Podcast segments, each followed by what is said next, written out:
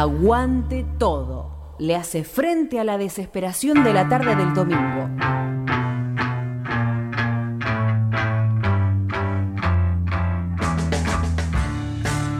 Y seguimos en Aguante Todo.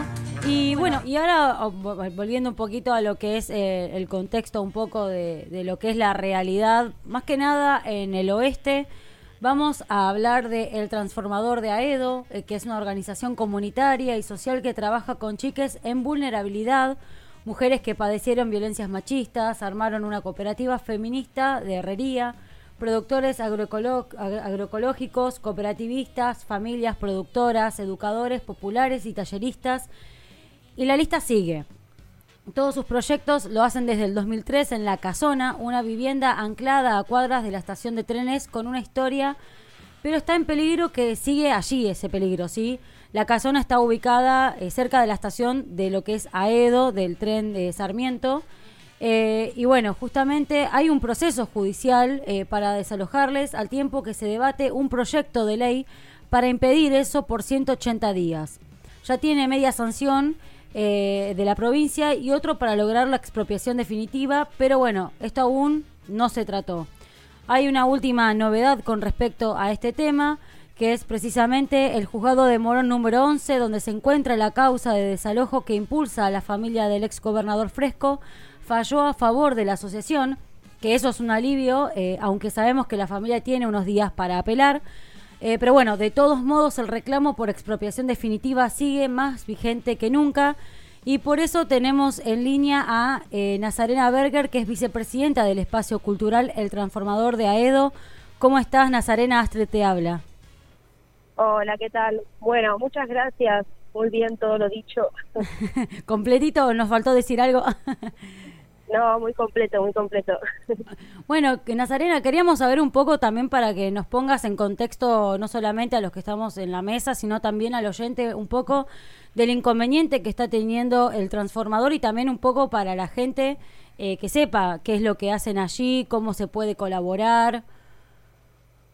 Perfecto. Sí, bueno, la verdad que la última buena nueva es este fallo a favor por parte del juzgado, ¿no? Que... que eso da serie y cuenta un poco marcando precedente, digamos, de que La Casona es nuestra y es de quien la habita, de quien la trabaja de forma comunitaria hace más de veinte años. Mm. Eh, es un logro increíble, es un fallo histórico realmente. Eh, eso obviamente que no, nos da como un festejo por un lado, pero sin dejar de reclamarle a la legislatura provincial Eh, la aprobación de la ley de expropiación, que es lo único que va a garantizar que podamos sostener y mantener el espacio como lo hacemos día a día. Tal cual, y justamente a, hablando de eso, que o sea, siendo una cooperativa, o sea, ¿de qué forma, eh, por ahí no sé si la gente del barrio eh, a ustedes los ayuda también, porque hay que mantener, digamos, el espacio para que la gente también pueda, pueda estar ahí, ¿no? Sí, ni hablar. Bueno, desde ya que siempre la difusión y el acercarse a La Casona, saber que sigue abierta, eh, que siempre estamos dispuestos y abiertos también a, a recibir ayuda con respecto a materiales de infraestructura, mm. eh, con donaciones de alimentos para las meriendas. El centro de día sigue funcionando, hay una cooperativa de panadería que, que sigue recibiendo kibis, un mercado agroecológico que está abierto tres veces a la semana y que también hace envíos a domicilio. Uh-huh. Eh, bueno, la cooperativa de herrería, ¿no? Una cooperativa de pibis que, que está ahí trabajando también en La Casona. Y bueno, hay muchos espacios también, el de talleres, que sigue brindando talleres con protocolos, cupos reducidos. Sí, bueno, eso está, eso, eso es algo bueno lo que estás comentando, de que a pesar de, bueno, el contexto en el que estamos viviendo, también eh, los pibis pueden acceder y, digamos, compartir un poco también el espacio y disfrutar del lugar. Sí, totalmente. La verdad que, bueno, esto como a todos nos modificó mucho en el cotidiano, ¿no? No tenemos los encuentros culturales, que eran gran parte también de, de nuestros ingresos como organización. Uh-huh. Eh, y, bueno, nuestra forma también de fomentar y de llegar a la gente. Así que tuvimos que ir reinventándonos también y bueno, y con, cuando cada vez se va permitiendo un poquito más, vamos agregando y sumando actividades para ir volviendo lo más posible a, a la normalidad y no dejar de eso, de estar presentes en la comunidad. Nazarena, Octavio te saluda. Eh, para la gente que no sepa, además de El Transformador, en La Casona también están eh, otras dos organizaciones, Caracola Feminista y Sembrando Rebeldía. Eh, bueno, ¿qué, ¿qué pasaría con todo esto si la expropiación eh, sucede? ¿Cuáles son las opciones? ¿Qué va a pasar con estas tres organizaciones? Eso creo que es lo que nos preguntamos todos. Realmente necesitamos que la expropiación salga para que nosotros podamos continuar. Eh, esto del fallo a favor sí es un algo positivo, pero aún así, como decían antes, la familia puede apelar, quedan otras instancias más también que son complicadas. Mm. Eh, y por eso es necesario estar presentes y atentos, eh, hacer presión en diputados, exigirle a la legislatura provincial eh, la continuidad, ¿no? Que esta expropiación y el pago de la misma, porque como ya saben, eh, esta es más o menos la tercera expropiación que ha salido y que en cinco años, ¿no? Que se cumple el lapso que tiene el Estado para pagarle a los herederos el valor del inmueble.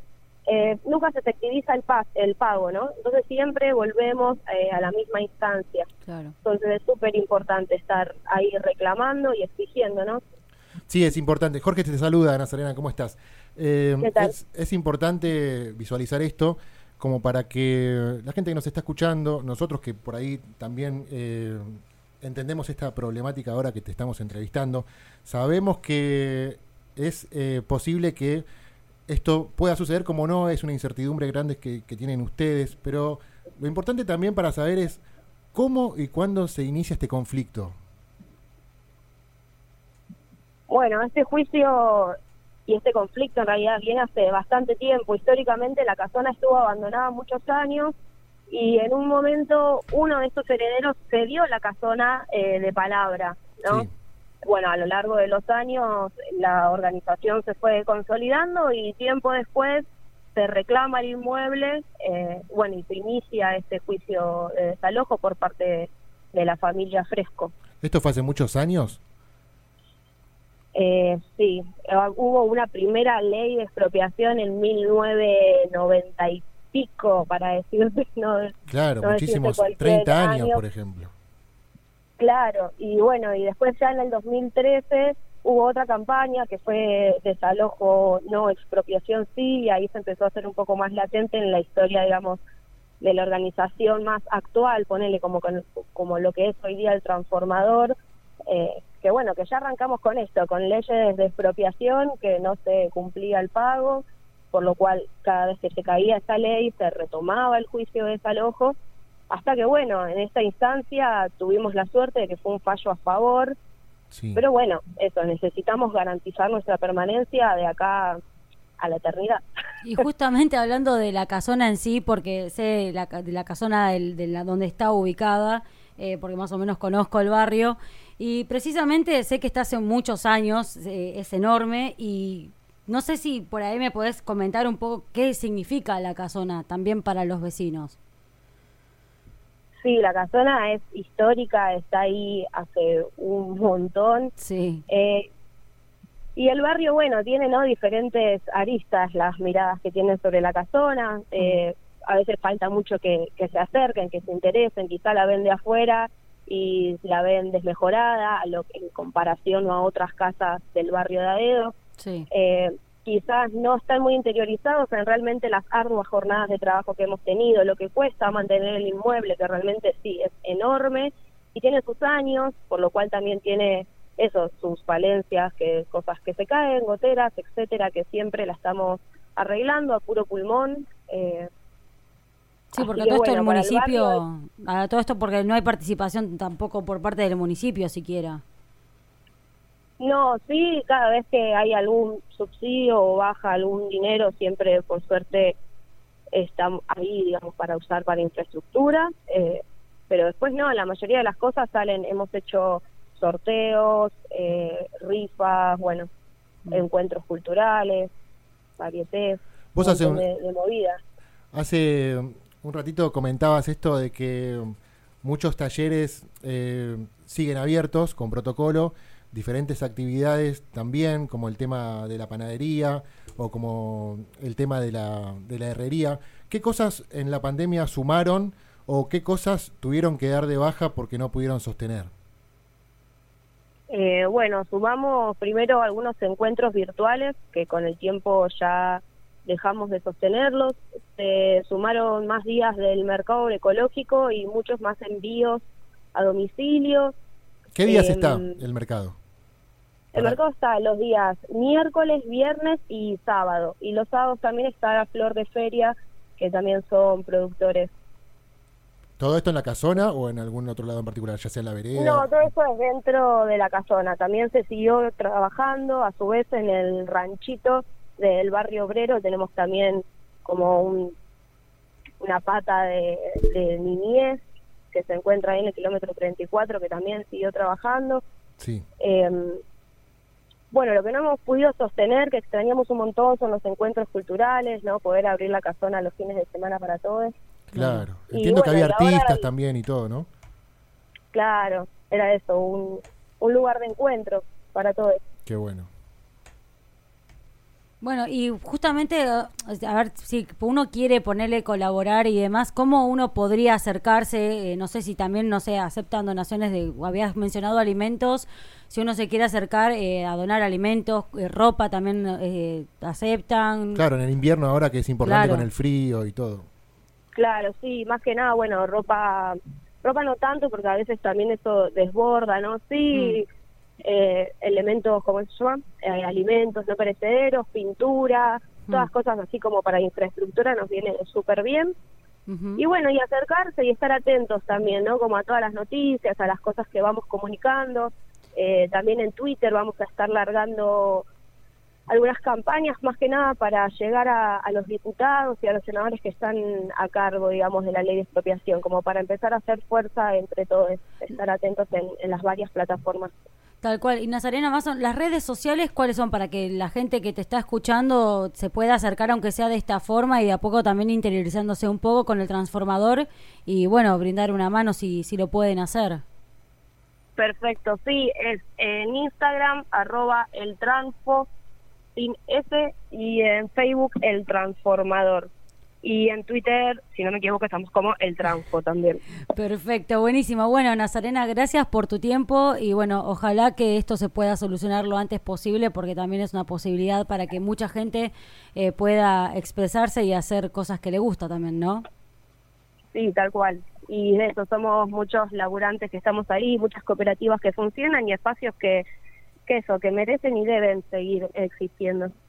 Sin duda. Así que bueno, muchas gracias. Muchísimas gracias por el espacio. A vos por el tiempo. Y bueno, que anden bien. Hasta luego. Gracias. Bueno, escuchábamos a Nazarena Berger, quien, quien es también una de las organizadoras del Transformador, que nos contó esta problemática que están teniendo hace muchísimos años, donde eh, La Casona, que es su lugar de encuentro, eh, está con un problema de... de expropiación. Ellos quieren lograrlo como para poder tener lugar y están en un litigio que ya tiene media sanción por la provincia de Buenos Aires, pero todavía no tienen un, un gran alivio. Así que esperamos que esto se solucione pronto y desde acá, desde Aguante Todo, le mandamos un gran saludo a El Transformador y su gente. Aguante Todo.